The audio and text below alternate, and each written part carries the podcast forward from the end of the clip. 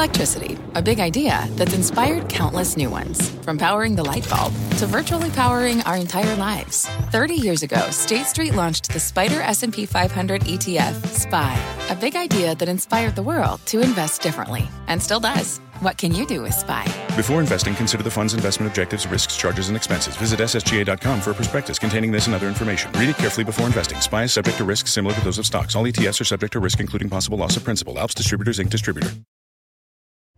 I'm Scott Wapner, and you're listening to CNBC's Halftime Report, the podcast, the most profitable hour of the trading day. We record this live weekdays at 12 Eastern. Listen in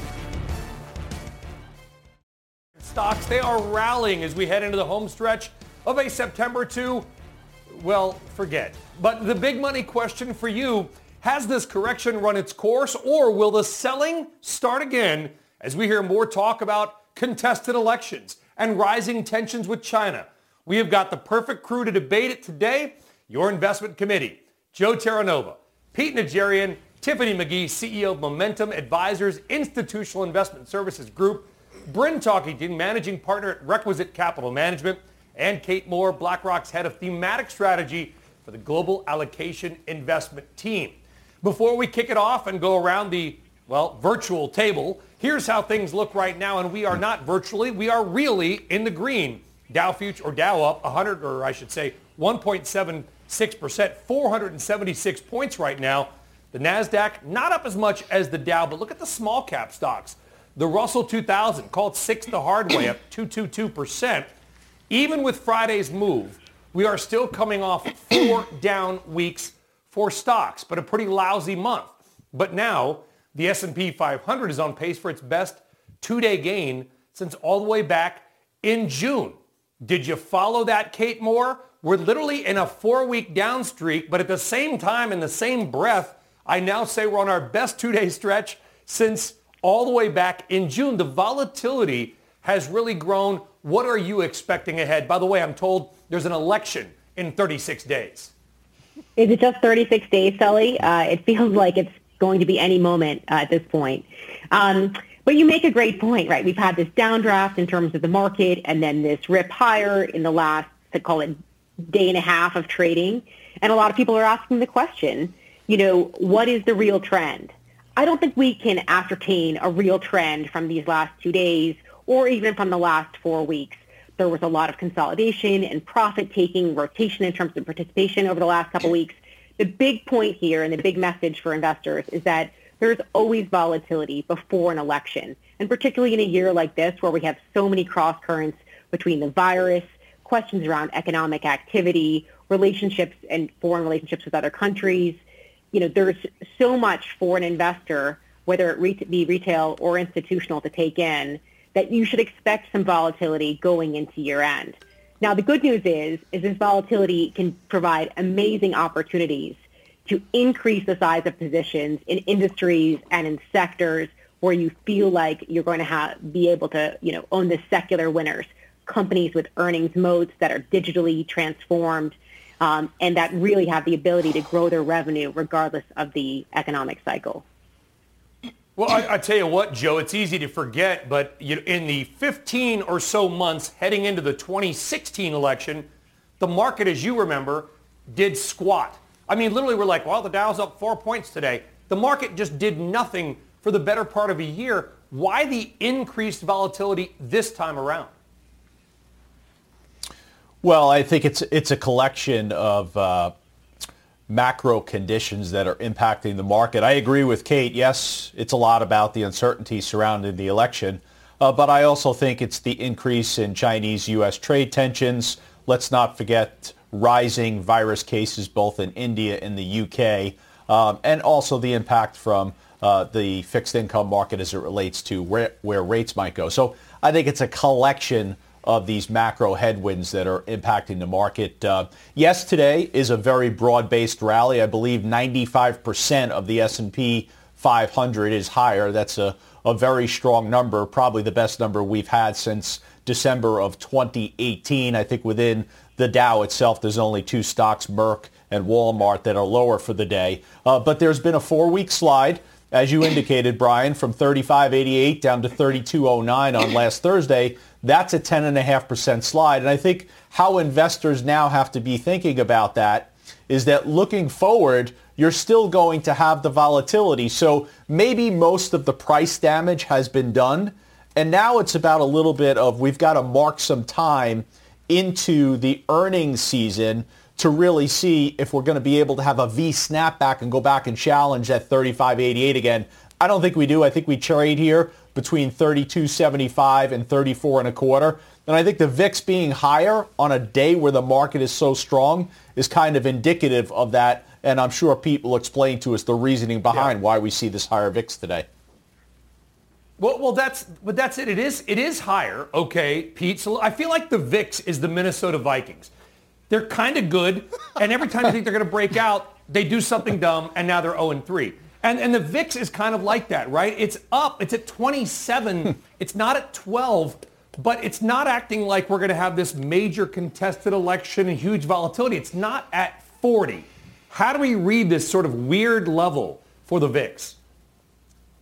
Well, I think you have to go back to the fact that everybody loves to talk about the VIX, and, and Joe understands it very well uh, that it's it, he doesn't have this thought. But I'm telling you, so many people think that the VIX is the fear index. It is not the fear index. It is a measurement of Correct. expectations going forward. But where the ex- where were we? What kind of movement have we had? We had that monster move on Friday, right? We had 360 points. We went off the lows. We accelerated to the upside. The velocity was unbelievable across the board, whether it was Nasdaq or Dow or whatever. Today, same sort of a reaction. Although we're seeing the Dow very much outpace right now, at least the Nasdaq. So a nice, big, powerful move. We were up 500 plus points. That gives you a close to a 2% move. You know what a 2% move is on the VIX? It's about 32. So the fact that we've moved up a little bit says to me that the volatility is there. It's, it's increasing because the movement that we are seeing warrants that increased volatility. And so I think that uh, my recommendation would be you use that volatility when you can. In other words, oftentimes we talk about different ways to trade the markets. When the volatility is higher, I yeah. tend to be a person who's more apt to be buying stocks and selling premium. And at other times, I, I, when the volatility is low, that's when you're buying more and more call options and, and put options and, and using that to your advantage. So just keep an eye on it. 27, we start to break out a little bit. We were over 30 twice last week two different occasions. So it's not it, it's it's not like we can't possibly go over 30 again. We yeah. absolutely can. We could even go a little bit higher. But it's all about you guys are talking about the macro. The macro is huge because it is about the virus. It's also about the vaccine. It's also about the elections. It's all of the above. So there are a lot of different factors playing in right now to the markets. Yeah, there certainly are. And by the way, you went 30 seconds past the bell, the world's loudest text message symbol there as well.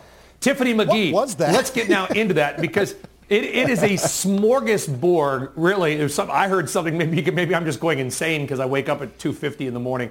Tiffany McGee, when you look at what Pete just mentioned, right, you also have the other things out there. By the way, China, increased tensions with that country as well, perhaps not getting attention it deserves because of A, the virus, and B, everything else that we just talked about. If you had to sort of rank your macro concerns, what are those worries? Yeah, so so first of all, that was actually me. That was my dad texting me asking me if I was on TV today. So yes, Dad, I'm on TV, but I just muted it. And she's doing great. Thank Thanks you. For watching, Dad. And happy Hope birthday to my mom, box. by the way. Thanks.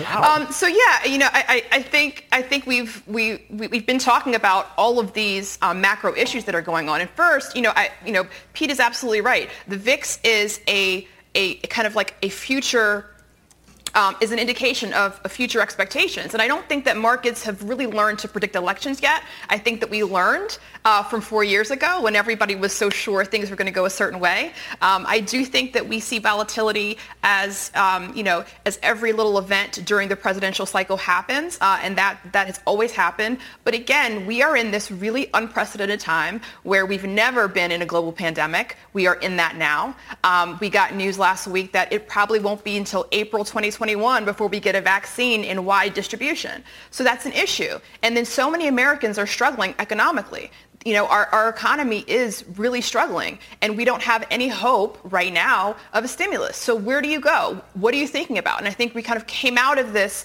um, time where everybody was at home. There are more retail investors getting into yeah. the market than ever before. This year it's about 20% of retail investors. Last year it was 10%. And so they were at home, um, you know, playing the markets because it was a cool thing to do. And now there's some volatility. And I think, you know, retail investors react to those things in a way that institutional investors don't. And we're seeing some of that go on right now. Yeah, and we, we bought back, Brendan, you know, first off, happy birthday to your mom. And I feel your mom may be a good peg for my question for Bryn because there's so many things we want to do, but we can't, right? You want to take your mom or dad out for dinner for their birthday, and maybe you just can't, or you just don't want to be around them because they're older and there's risk and whatever. But Bryn, I get this idea when you study history that the Roaring Twenties were not about the war; it was about the end of 1918, which is far worse than this. We all know that. But I wonder if there's going to be sort of this this rush of spending as we all sort of bust out in 2021. And the market has maybe priced that in already as we all just look to try to book a flight right now, by the way. Flights are incredibly expensive next year on the anticipation of great demand. Yeah, well, I mean, I think, you know, earlier this summer, Satya Nadella, the CEO of Microsoft, had this very memorable quote where he said, you know, we've seen two years of digital transformation in two months. And what, what I think when I'm reflecting back, looking at history of this year, what we've also seen probably two years of multiple expansion in a lot of names as well. And so um, I really agree with, you know, Joe and Pete especially about, I think the markets are range bound right now. I think the highs that we saw the first week of September are probably in for the year. I don't, I don't see NVIDIA racing back up to 600 um, unless SoftBank starts buying more uh, calls on the stock. But I think that investors need to, you know, settle in. I think the, the debate tomorrow night is incredibly important. I think that the expectations for you know, Joe Biden as a, as a debater to hold his own are low. I think if he does better than what's expected, then we'll see if we see some type of, you know, rotation um, whatsoever, because obviously there's certain sectors like energy, and you would assume more financial regulation with, with the Democrats. And so I think tomorrow night will be probably one of the most um, heavily watched shows or debates in, in history, and I think it's somewhat set the, the narrative going forward up until the election. But I definitely think this is more of a trader's market right now, and we have to, you know, but, know what you own, know what catalysts are coming out there before you're just going to continue to buy Zoom thinking it's going to go up um, and expand multiples after it's already had just like an incredible year already. Well, very quickly, Bryn, a follow-up uh, uh, for that on the debate because Biden's already leading in the polls. Now, we, whatever you think of the polls, I get it. They were wrong. They were really wrong in 2016. A lot of people believe they are wrong now because that shy Trump voter. It sounds like what you're saying is you think the race is tighter than maybe the polls suggest. So if Biden is able to pull it out and have a good debate, he might extend that lead or solidify something. And that from an investment perspective, you'd maybe have to, you know, sell the, the shale companies, things like that. I would hope, right, I'd hope not. We'd rather be buyers of the shale companies, but I think that's just a directive that as we get closer, I do think it's a close election. I think that um, the Trump voters are a quieter group and that we'll, we'll see what happens. But I do think from an investor standpoint, you need to be nimble, um, have your core positions, but I do think it's a good environment where you can, you know, trade the names. And also, you have seen definitely an expansion of some of the epicenter names. You know, the airlines continue to make higher lows, and not that they're making higher highs, but higher lows. And so yeah. I do see you're seeing an expansion um, of some of these, we'll call them epicenter names outside of tech. And I do think that if you can hold your nose with a lot of different areas in these epicenter names, that's probably the easiest money to make versus just camping out in tech, thinking that what's worked this year will continue to keep working. Uh, I got to correct. Don't hold your nose because we're not supposed to touch our face. There's a mask over the nose. Bryn Talkington. We're going to see you in a, in a couple seconds. All right. Let's step out of this conversation for a moment because even with the last two days gains, it's been a pretty lousy month for most stocks. The S&P 500 down more than 4% and the FANG names are down an average of 10% in September. So did this September swoon accomplish what market corrections are supposed to do? Let's ask Mike Santoli, who wrote about it, just that, on CNBC.com. Mike, did it accomplish that idea to flush things out, clean things up just a bit? Yeah, Brian, I think we did a, at least it went far along in that direction, if not completely. I don't think you can ever sort of say, yes, it's complete. Uh, but if you thought coming into September, as most people did, the main hazards or liabilities in this market was really overconfident uh, trader sentiment and positioning and just big tech stocks in particular, big growth stocks that had risen to these kind of gross extremes, gotten uh, overshot to the upside uh, relative to their trends. I think they have been reset lower in a way. You can observe in things like uh, the fund flows out of uh, equity funds in the latest week, in things like surveys and things like a very large short position in Nasdaq futures that has developed really all out of out of the blue uh, into last week as well. So I do think you've sort of skimmed away a lot of that froth. Uh, at the same time, you haven't seen the market kind of seize up in advance of uh, new economic stress. So you have not seen the credit markets lead stocks lower. They've kind of gotten a little bit ragged, but they're being, you know, actually very strong today.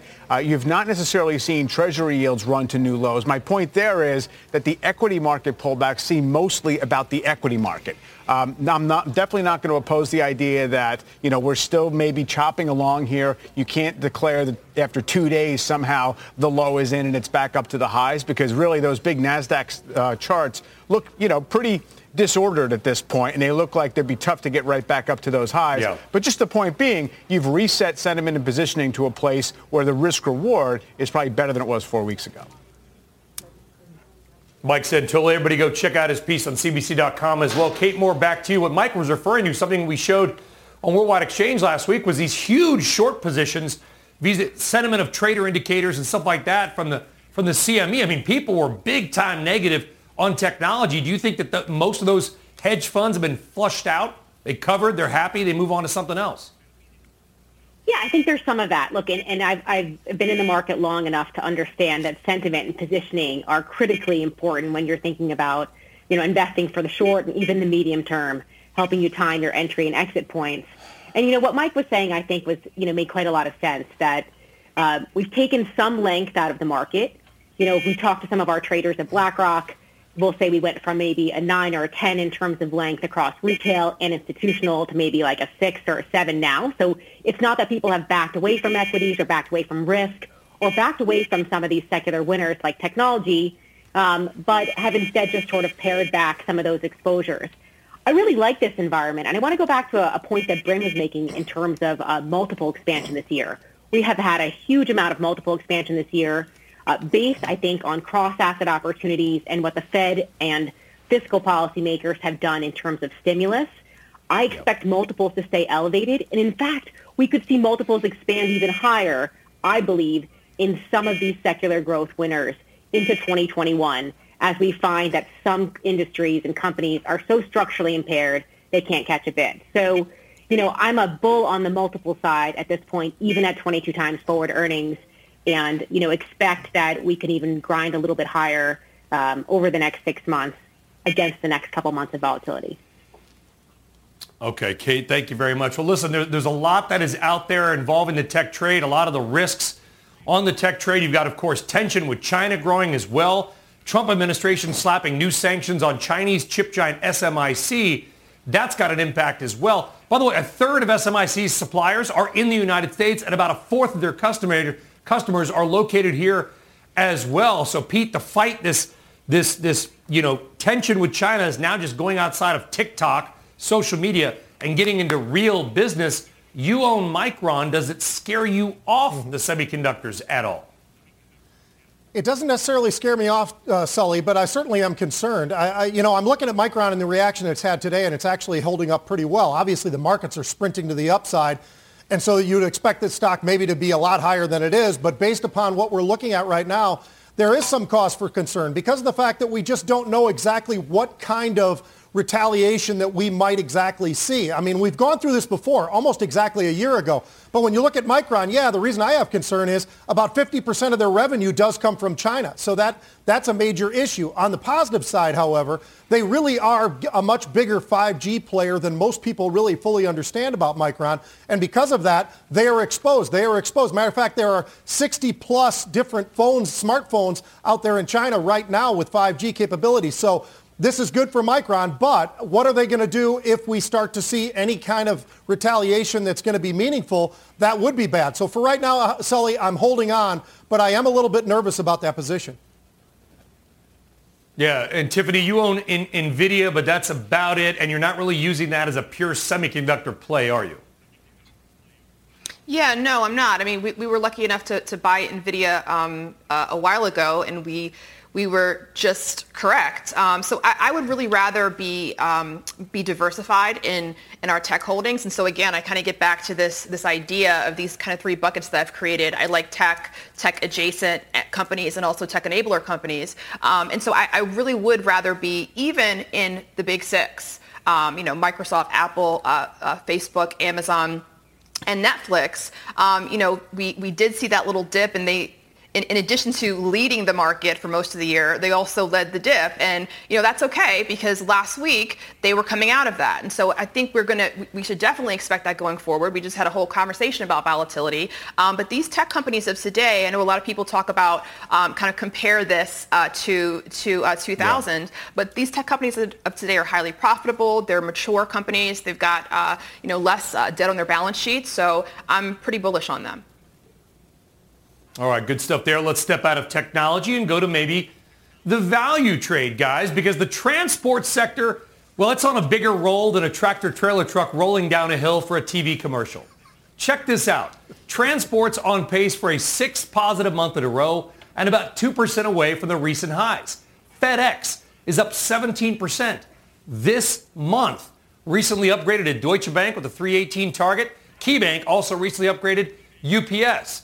All right, Bryn, you got to you you want to buy on a pullback, but you wonder, are we ever going to get a pullback? Would you put new money to work in some of these transport names here, or do you just got to wait, even though they're on a roll? Well, no, I think I think you definitely want to buy these on a pullback. I mean, it's nice to see. I mean, FedEx and UPS specifically have done so well this year, and I think they finally have some more longer term tailwinds. And so I think we will have volatility. I think markets will sell off again. I think for all the reasons we've already discussed. I think this is once again a great way to broaden out the portfolio and some of these long-term names. Also going into Christmas should give should give those two companies specifically some, if nothing else, sentiment tailwinds as we know that everyone's going to be clearly ordering online to have things delivered.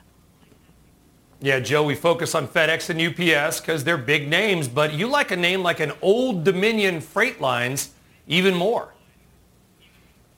That's a small cap transport name, um, and it's taking advantage of the tailwind that's being provided right now domestically in the U.S. with the reopening of a lot of the economies. There was obviously that hard stop, and there's been uh, a significant restart. So I think the IYT, which sits about 1.5% below its all-time high, is probably the most broad way uh, for investors to, to get exposure to what has been the strength of transports. And understand, Brian, transports have been a leading indicator in the recovery for both the economy and for the equity market itself. I think it extends beyond that. I think you could also look at the rails. There's some uh, opportunity there, whether it's for uh, UP, U, uh, Union Pacific or Kansas City Southern. And, and the last piece of this equation ultimately comes back, what happens on Wednesday?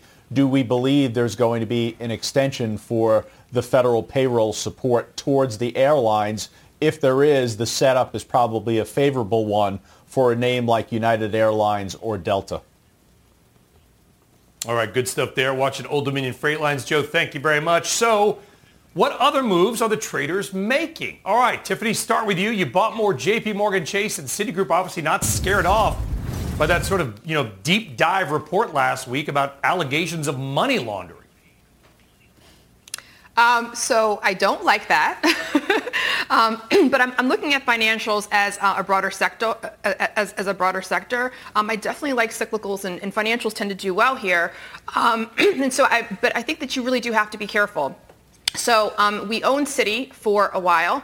Um, we owned J.P. Morgan. Um, I, in addition to to their diversified revenue stream. I also like um, JP Morgan's um, ESG play with their Advancing Black Pathways program they've been doing for two plus years. Um, Citi, uh, even though it's more so a commercial bank, and I think you've got to be careful with um, with buying commercial banks right now, and we've owned it for a while. Um, I do like them from an ESG perspective. With uh, they actually just put out um, a report last week on on the racial wealth gap. Uh, Wells is a company that uh, Wells Fargo that I've been very vocal about. I do not like. Um, you know, they're they've been really struggling because they are a commercial bank and they they derive a lot of their uh, revenue from um, from um, the loans and um, and uh, individuals who are who are struggling right now. But then, you know, last they've had a string of scandals from ESG, from an ESG perspective, and then Charlie Scharf comes out. Scharf comes out last week. Um, we it was an, it was uh, kind of revealed that in a conference call he says that Wells can't hit their diversity targets because there's a lack of black and brown talent. And so that is, you know, I, I I use ESG as kind of like a tool to really gain insight yeah. into how management thinks. And I think with those comments, Charlie just told everybody how he thinks. Yeah, Wells Fargo just can't get out of its own way, and management, I guess, can't keep their, their, their shoe out of their, their mouth lately. Stocks down 55% so far this year. Yeah, yeah, they, yeah it's exactly. The worst so, Bryn, you stock. like, you like financials? It's the worst. Oh, it's terrible. And maybe the most, by the way, maybe the most important stock in the United States right now, just given all the mortgages they hold. Bryn, you like Goldman Sachs. Yeah, so, you know, I bought, when I was on last week, I bought Goldman um, around 190, 192. And I think it's a great trading stock. I like Goldman. You know, they've got great private equity business, a trading business, investment banking. So I just don't, I think it's like the antithesis of like a Citi or a more, the bigger banks that have more concern around zero rates. And so I bought Goldman in the low 190s. I think it's a good time to pick it up there. Um, I've traded this before. I think it can get up, you know, longer term into 215s, 220s. I'll probably exit there. And then I also had traded Southwest and I had sold it last week around 42 and you know airlines sold off for the millionth time and I bought it back at around 36.50 and so I, I, I always invest or trade stocks I'm happy to own. And I think Goldman and Southwest Airlines are wonderful companies, yeah. but it's a good time to pick it up, especially Southwest in the in the mid 35s. Yeah, you love love. You just want to get it at the, the right price around the mid 35s. All right. We are now going to take a break. Our big thanks to Kate Moore, BlackRock. Kate, great to have you back on Halftime Report. I'm sure we'll see you again soon. Everybody else is sticking around. And folks, check out this mystery chart. Okay, this is actually a big oil stock that is down nearly 40% this year. I mean, what oil stocks aren't down 40% this year? But there's a bullish call out on the name today that is pushing the stock higher. We'll tell you the name, the call, and the debate. And as a reminder, as we get back out there, you can always watch or listen to us live on the go on the CNBC app. Halftime is back right after this. Edward Jones, who knows that just like life, financial planning isn't only about long term goals. It's about the moments big and small along the way. And when it comes to achieving everyday financial goals, Edward Jones works hard to connect you with someone you can trust professionally and personally. That's why they created their free financial advisor matching tool to help you find a financial advisor in your community. When you take the quiz and get your matches, don't expect just a list of resumes. You'll also see each financial advisor's story and personal interests. And when it's time to meet for the first time, they'll focus on your story, asking questions to understand where you're headed and why. Because Edward Jones knows that at the end of the day, behind every financial goal is a life goal. And that's what really matters. To learn more and find your financial advisor partner, take the quiz at match.edwardjones.com.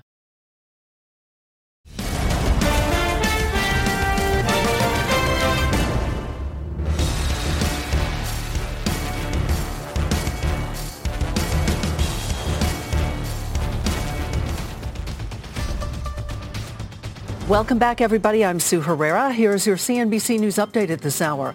Wildfires continue to destroy homes in California. The so-called Shady Fire is one of several wildfires threatening more than 2,000 structures in the San Francisco Bay Area. Widespread evacuation orders have forced thousands to flee their homes. Britain reporting a fall in new COVID-19 cases as two of the largest cities in Wales are back in lockdown.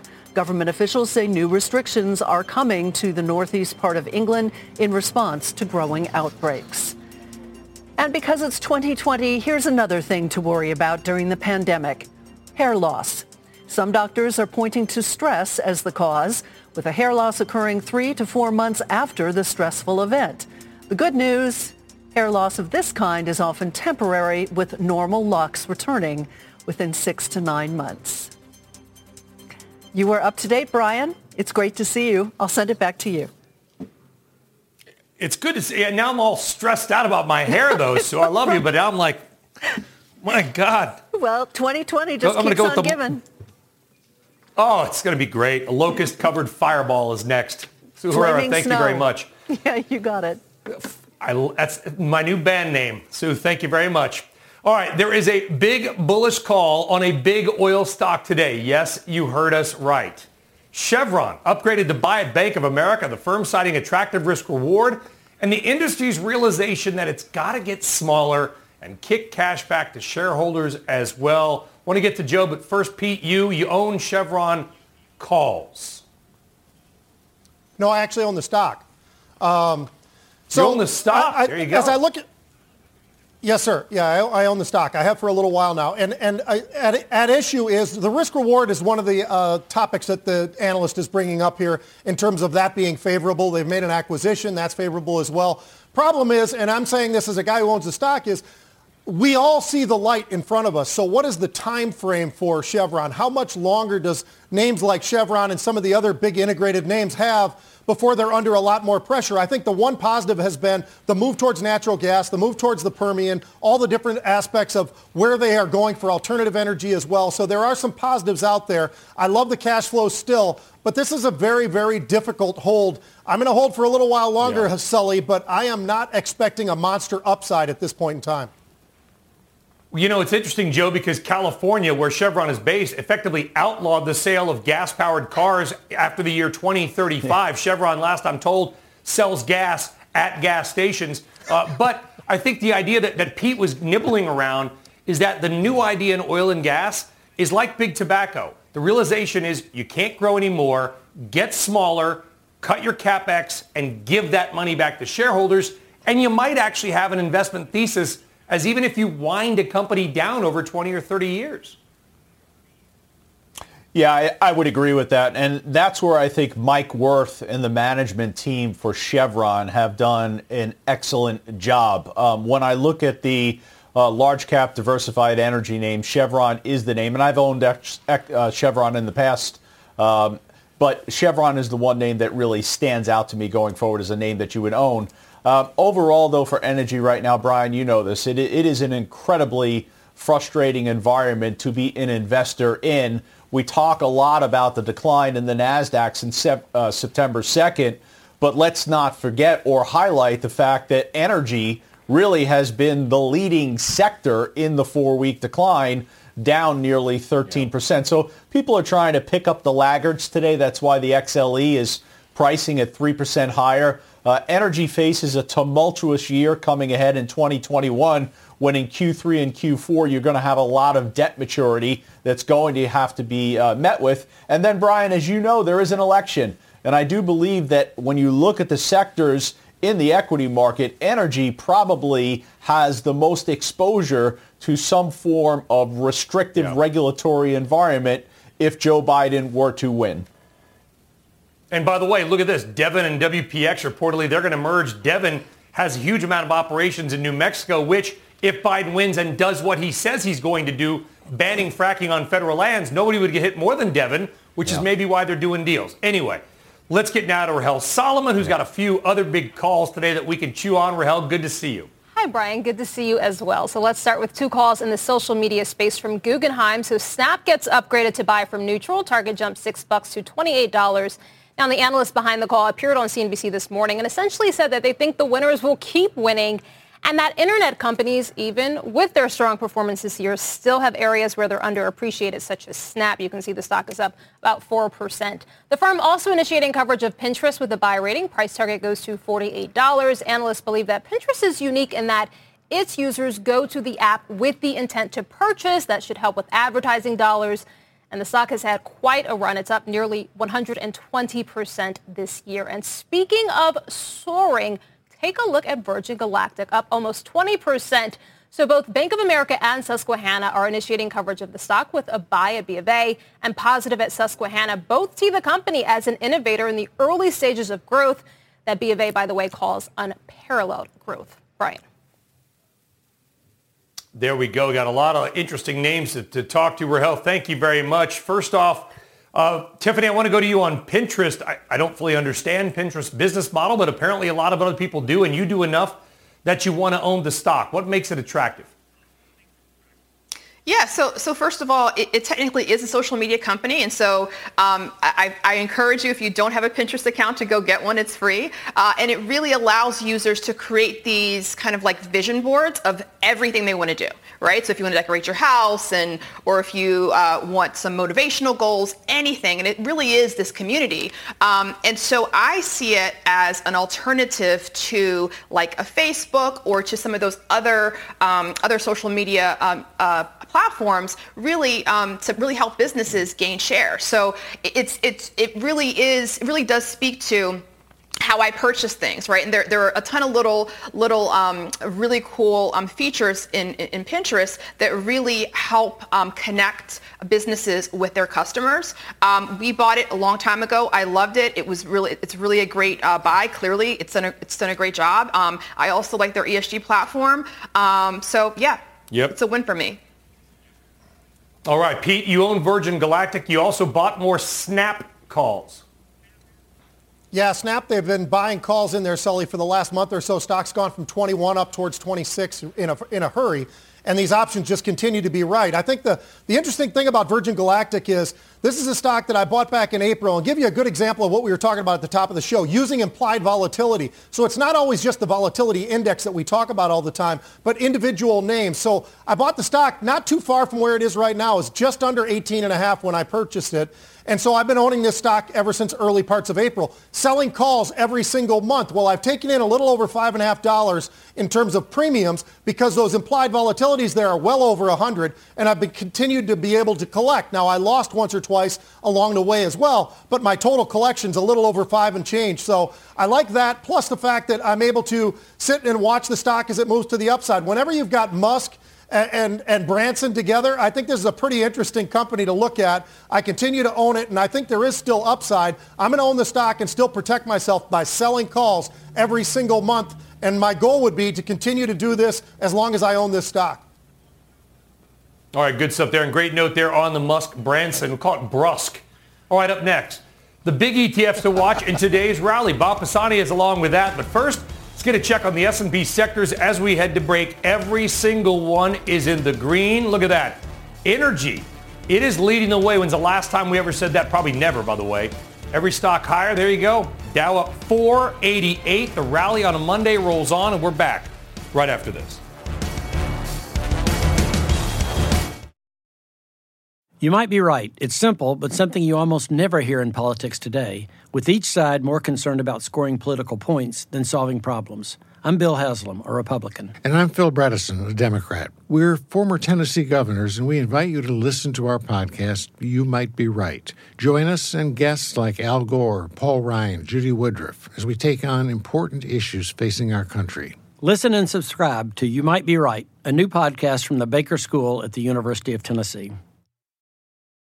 Support for this program is provided by Chevron. Demand for energy is projected to continue rising in the future. To help keep up, Chevron is increasing their U.S. oil and gas production, and they're innovating to help do it responsibly across their operations, including their Gulf of Mexico facilities, which are some of the world's lowest carbon intensity operations, helping supply energy that's affordable, reliable, and ever cleaner. That's energy in progress. Learn more at chevron.com slash meeting demand.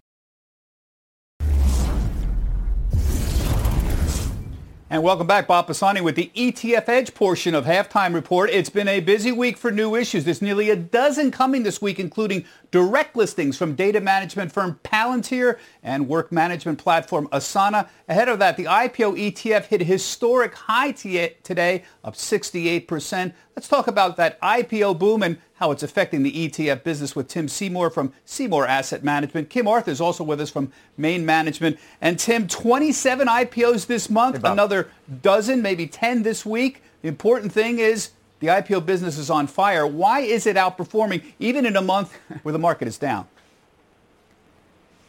There's, there's so much liquidity out there, Bob, and if you look at IPOs and how they perform even over the last few years, you know, the first half of 2019 wasn't a great time for IPOs.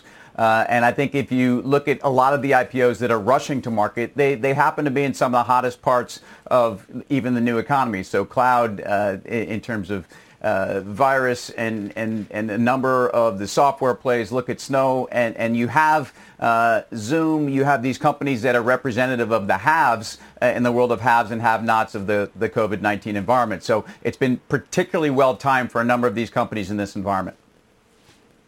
Yeah, Kim, that seems to be the obvious case here. IPOs have sort of caught the COVID wave perfectly. Uh, we were talking about the ones that have been moving, Zoom, Moderna, Peloton, CrowdStrike. All of these are beneficiaries of the work from home environment. Uh, other biotechs are also out there that are coming in the next couple of months. Is the IPO pipeline going to continue to sort of cater to the exact perfect market that would have an up market for the IPO business? Yeah, hey, Bob, thank you. Um, yeah, I would echo Tim's comment that there is a ton of liquidity and you've got a lot of companies that are positioned well for where the puck is going whether it's healthcare in the medical delivery or medical innovation space or technology in the digitization or the innovation of it. And remember, we've got 491 unicorns with a trillion five of market cap, so that's three billion on average. So you got a lot in the pipeline, and a lot of those are obviously companies like you mentioned, you know, coming up here, Palantir or Airbnb, DoorDash, and Wish those five and uh, Asana, those five companies are almost 67 billion in valuation.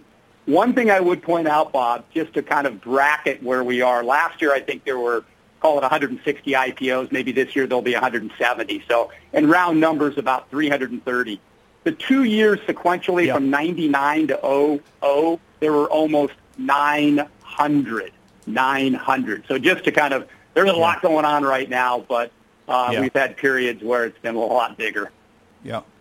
I would I would note the IPO ETF just hit a 200 million in assets under management, Kim. So yes, it's not 2,000, but it certainly is a big wave, and some of the institutional people are clearly starting to pay a little bit of attention here. Thanks very much, guys, and more on these IPO listings and other ETF trends to watch coming up 1 p.m. Eastern Time. ETFedge.cnbc.com will be joined by Deborah Fuhr. She's the founder of ETFGI to talk about these new records in the ETF space. More money keeps pouring in and a big development in China's markets and ETFs. Don't miss that. Back to you, Brian. All right, Bob Pisani. Good to see you, Bob. Thank you very much. All right, our experts are ready for Ask Halftime. That is next, and you can send in your questions now by video. How cool is that? We'll try to play some of them on the air. Email us at askhalftime.cnbc.com. Halftime returns in 30 seconds. Stick around.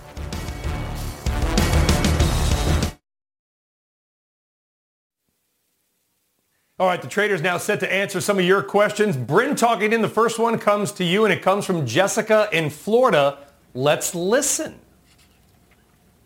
Hi, I'm Jessica from Tampa. I'm a long-term investor with a portfolio that consists of 45 well-diversified stocks. And throughout the year, I have added to my position on dips of 10% or more. So when there are numerous stocks falling at the same time, how do I prioritize which ones to add to?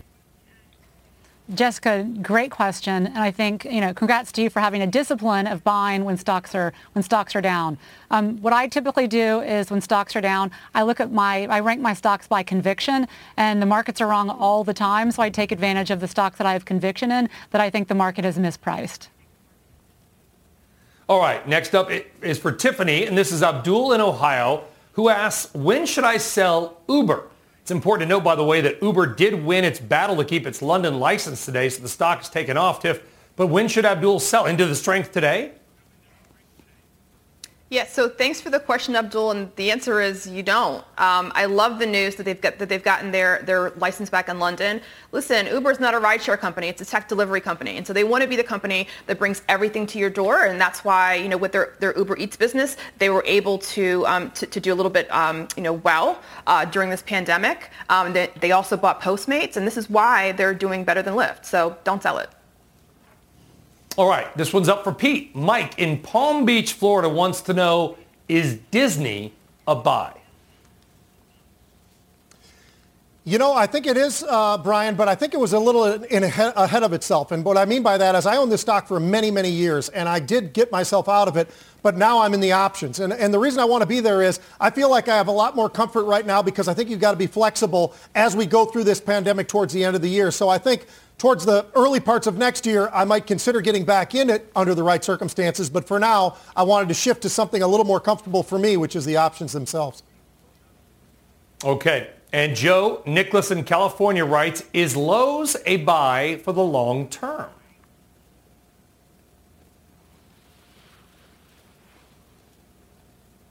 All right. Well, we're going to get to Joe hopefully in a bit. Lowe's, that's L-O-W-E-S, by the way, the home improvement retailer. Pete, you got a comment on Lowe's just so we can, we can give our loyal viewers some of what they came for? Absolutely. So Home Depot, great stock. Lowe's, also a great stock. I think with the new management or newer management at Lowe's, they have absolutely turned the corner. And because of that, I think you can own either of these stocks right now. And I think the only thing that would determine which one I would be in at any specific time would be where they are in terms of the PE levels. And I'm going to go with the lower one on that. But I think both are doing and executing in an absolutely amazing way right now, especially on the e-commerce side.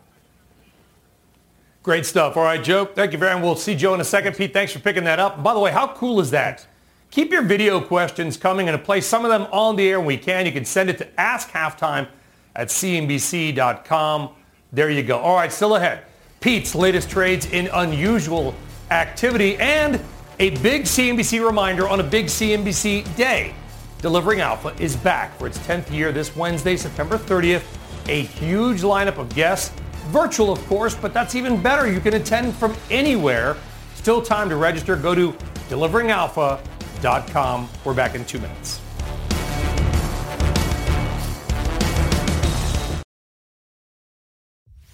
All right, time now for Futures Outlook. Gold is moving higher today, but lower in September. The metal taking a breather after its record rally this year. Joining us now is Bill Baruch of Blue Line Futures.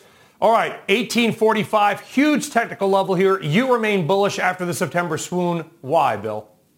Well, we predicted the September swoon, but I'm I'm long gold as a futures trader, as a futures investor, and as a portfolio manager. It's come into the buy zone. What we've had is 1855, and it's responding. You know, we're seeing the U.S. dollar weaker a little bit here. A big week ahead, a lot of data, and a glimmer of hope that Washington could come together with some fiscal policy ahead of the election. But if you're not in it right now, how can you play it? 1870 is a good area to look to buy today. Get your stop below this low, 1850. You're risking 20 bucks. That's $2,000 in the big contract. Target is 1900. The setup today is technical, uh, and, and, the fact that we're moving out potentially is an outside bullish day, a new low uh, compared to yesterday, compared to Friday, and then moving out above Friday's high right now. All right, you made the gold bugs happy there, Bill Baruch, Blue Line Futures. We appreciate it, Bill. Thank you very much. Your final trades on halftime are next.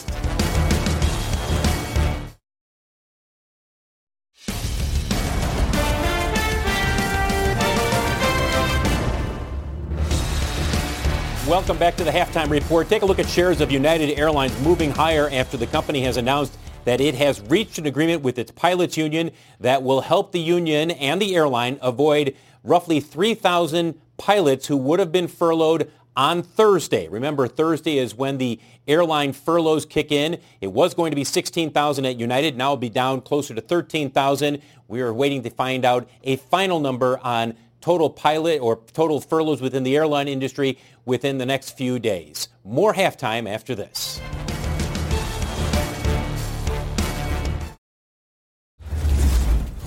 Got about 20 seconds for final trades. Pete, kick it off. Real quick, United Airlines, I saw some call buying about 20 minutes ago. I bought some calls. Joe. ICE Exchange. Bryn. Alibaba, buying it in anticipation of the Ant Financial IPO later on next month. Tiffany. IHS Markit, they report earnings tomorrow, and I expect good things. You guys are all pros, by the way. Awesome stuff. I'll see you again on Wednesday, by the way. And, and another happy birthday to Tiffany's mom. That does it for halftime. The exchange begins right now. You've been listening to CNBC's Halftime Report, the podcast. You can always catch us live weekdays at 12 Eastern, only on CNBC. Is America's primary system working? Is the Electoral College still the best process for electing a president? Could a third party candidate ever be successful? In a new season of You Might Be Right, former Tennessee governors Bill Haslam and Phil Bredesen gather the country's top experts to explore these issues and more as we approach the 2024 presidential election. Listen to You Might Be Right, a new podcast from the Baker School at the University of Tennessee, available now wherever you get your podcasts.